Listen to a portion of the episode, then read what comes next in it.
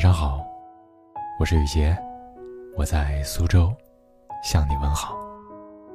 今晚想和大家分享的文章是：你也有空闲型焦虑吗？作者张润。最近在一篇文章里读到了空闲型焦虑这个概念，有人因为工作太忙碌而焦虑，也听说过有人因为工作太难而焦虑。但如今，越来越多的人正因为空闲而焦虑。这种焦虑主要源于恐惧被时代落下，恐惧社会节奏的中断，所以根本停不下来。一闲下来就心慌不安，甚至焦虑失眠。说实话，其实我也是这样的，我也是属于完全停不下来，总要找点事情忙碌的人，比如。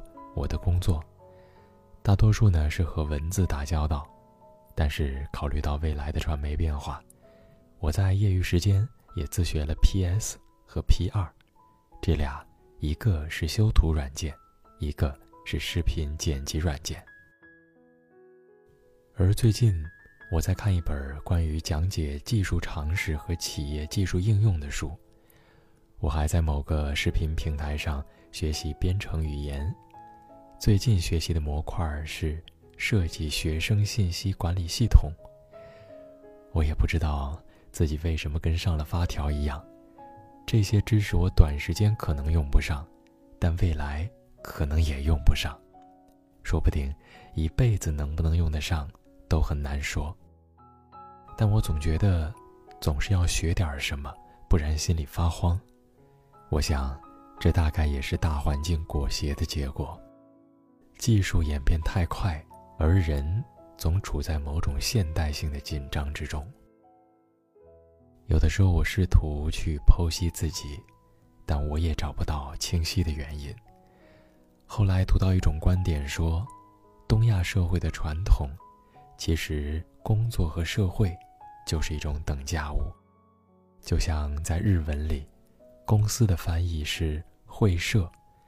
恰恰是“社会”两个字反过来，这种心理结构就在说明一些事实：人的工作和生活其实是混在一起的，没法截然分开。但恐怕也不只是东方，很多地方都是类似的，比如马克思韦伯的《新教伦理与资本主义精神》，里面提到，工商界领导人、资本占有者。把劳动本身作为一种最终价值，而不是劳动之后获得的报酬和享受。里面有几句话我到现在还记忆犹新。假如一个人凭自己的劳动一天能挣十先令，那么，如果他这天外出或闲坐半天，即使这期间他只花了六便士，也不能认为这就是他全部的耗费。他其实花掉了，或应说是白扔了另外五个县令。看看，这有多卷！只要停下来，那就是损失。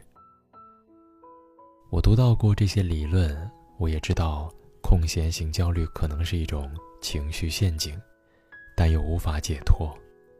我也希望自己过得可以松弛一些，但就在上周。一个朋友给我展示用 AI 写的工作报告，我看完，立马又焦虑了。未来，自己会不会失业呢？如今，我也不想用单纯的鸡汤去劝诫自己说放下吧，去从空闲型焦虑里彻底脱身，这真的很难。且不说每个人都有自己的个性，我们身处的社会。其实也不太支持我们彻底的放松，毕竟技术更新迭代太快了，时间线仿佛被压缩，新业态动辄就是超越性的发展。我们可能也只能和自己和解，和时代和解。我现在也想出了一个办法，既然停不下来，那就控制程度，比如。我给自己定了规矩，现在一天最多只拿四十五分钟来学点新东西，哪怕没太学明白，那也就四十五分钟。这既可以起到日积月累的效果，也不至于把我一天都变得沉重无趣。关键是，还可以起到一定的心理安慰作用。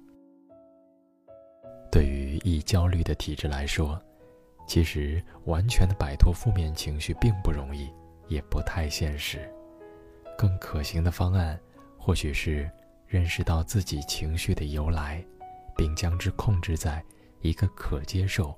无伤大雅的范围之内。